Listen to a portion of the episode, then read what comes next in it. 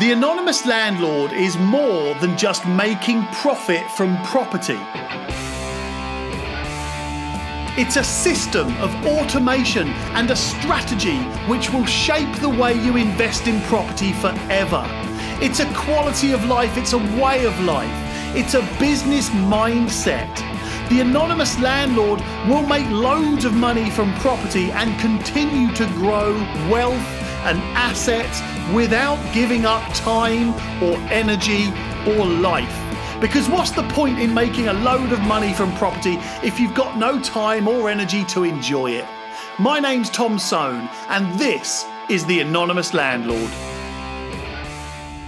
Hi, this is Tom Soane, and welcome to another episode of The Anonymous Landlord. Just a quick one today, and I want to give all landlords one simple mindset shift or just one little shift in your uh, landlording lifestyle that will help you become more profitable. And actually I think will make your landlording life more simple but it will also take that one step towards becoming the anonymous landlord which first you know first you've got to become the investor landlord and then you can become the anonymous landlord. Um, but this one little step really helps a lot of landlords become uh, investor landlords and become much more profitable, much more organized, and be able to forecast and compound their profits to be able to, to grow and make more profit. And it's a really simple mindset shift. All I want you to do is have a trigger which will make you look at a few individual numbers relating to your rent income and your expenditure. Just as simple as that. And it's just a trigger. Now, for some people, they schedule that on the first of every month, that's when they reconcile all the transactions to do with their property uh, portfolio. Some people have got one property, some people have got multiple properties. It doesn't matter, it's the same rule.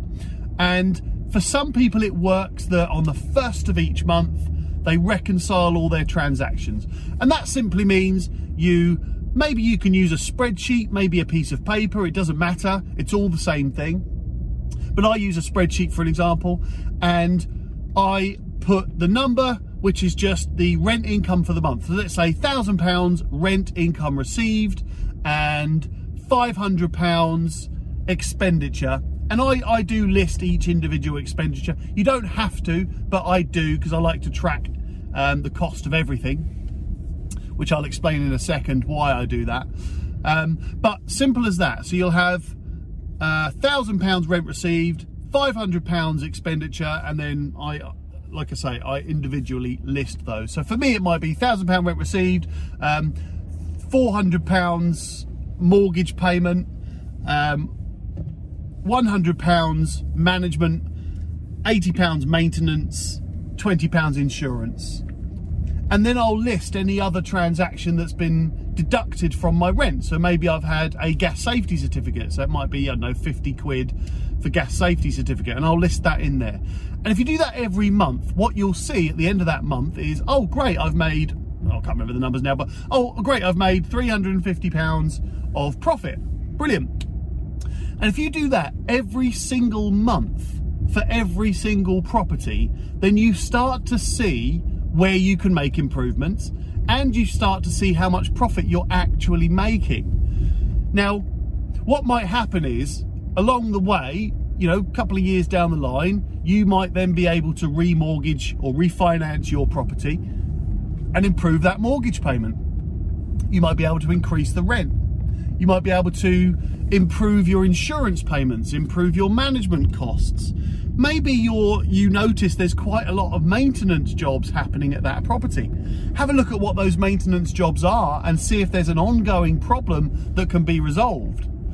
And but you can't really do that unless you have a quick look. It literally takes five minutes maximum because it's all on your bank statement, it's all on your uh, statement from your letting agent, which just shows you uh, what has been deducted from the rent, what's been received, what's been paid out, and then your mortgage, sorry, your bank statement will show you what the mortgage payment was, what the insurance payment was, and so on.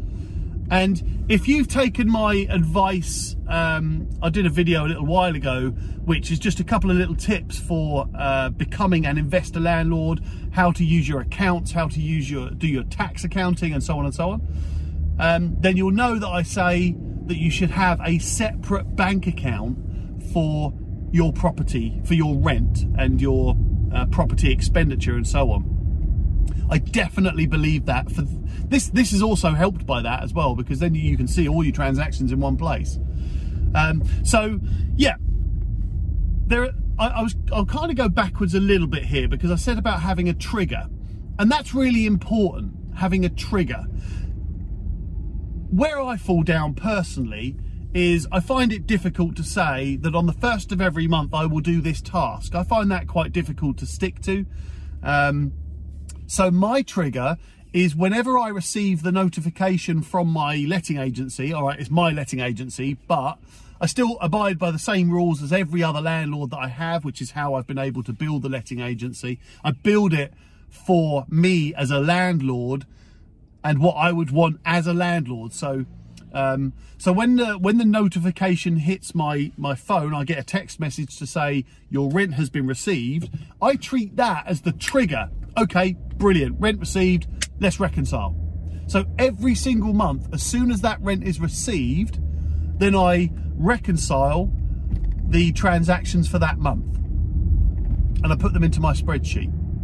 Uh, reconcile, by the way, if, if you don't know what that is, it just means that you um, assess, if you like, you uh, check each individual transaction that's come in. Um, and then, like, maybe you might see all your transactions and you might just um, confirm, yeah, that's what this is, yeah, well, that's what that is. Anyway, so that's my trigger. So when the rent comes in, admittedly, I don't do this myself anymore, but I did. Um, and maybe you could have somebody else do that for you as well, but um, really, what I'm trying to get to is your mindset shift is that you must reconcile all of the transactions, all of the money in and money out every single month. And a really good way to get yourself into that habit is by using the rent income as a trigger. Now, your letting agent should notify you um, by text and email, or either or, or both, um, that your rent is received, it's been paid to you. Um, and that's a really good trigger. Alternatively, there are other people that prefer to have a set period of time every single month at the same time so you can get into a routine with it. Uh, that doesn't work for me, but it will work for a lot of a lot of people. Um, I'm just weird, I suppose. But um, yeah, that's another one. And also remember, it doesn't need to be crazy complicated. If you're going to set a period of time on the first day of every single month to reconcile your um, reconcile your rents.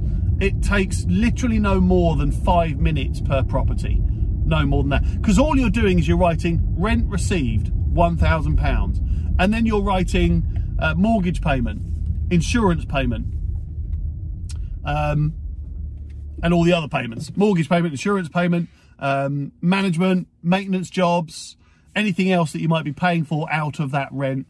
Um, relating to the property as well. Don't include things that you've taken for yourself. Don't include stuff maybe you've spent out of that account. None of that is included. What you're doing is reconciling the property. Um, and a lot of those payments are going to be the same every single month, so you can already pre-populate that. Because, um, like mortgage payment, for an example, if you've got, say, a two-year fixed rate, then your mortgage payment is going to be the same for two years. So you can just stretch that that payment every month across the whole two years in your spreadsheet or on your piece of paper or whatever it may be. I know landlords that still use um, uh, ledger books. You know, like uh, you remember the old school ledger books. Hey, whatever works for everybody. The point is, is that at the end of each month, you should be able to very quickly and easily see this is how much profit I've made, and that will help you identify where you can improve, of course, but it'll also help you understand your own profit because don't forget, the profit is your income, really. That's what's yours. Um, now, if you put a spreadsheet together correctly, it's a very simple spreadsheet. And by the way, if you want to use mine, just let me know. It's such a simple spreadsheet, but there's a couple of simple formulas in there that help you analyze cash flow forecasting, as well as uh, profit per month, as well as forecasted profits. Um, yeah, so it's it's a pretty simple way of doing that. So what I guess I'm getting at with all of this is to get yourself into the mindset of your property every month should be reconciled by you to help you shift into that investor mindset. And I'm going to put a lot of emphasis on that um, over the coming time because I think becoming an investor in your own mind will help you make more profit and it's okay to make profit, right? You are entitled to make profit. You've invested wisely. You need to make profit. So, I hope that helps. Let me know what you think, and I will speak to everybody later. Thank you for joining me, and I hope you enjoyed this podcast. But before you go to the next episode, I really want to hear from you. Just search Tom Soane on any social media or just email me, tom at pinkstreet.co.uk. I'd love to know your thoughts on this episode. And if you need any help with your own situation, just get in touch. I'll answer every email and every message, I promise. Anyway, see you in the next podcast, and remember, being a landlord is hard, being an anonymous landlord is easy. Invest, enjoy, repeat, and grow.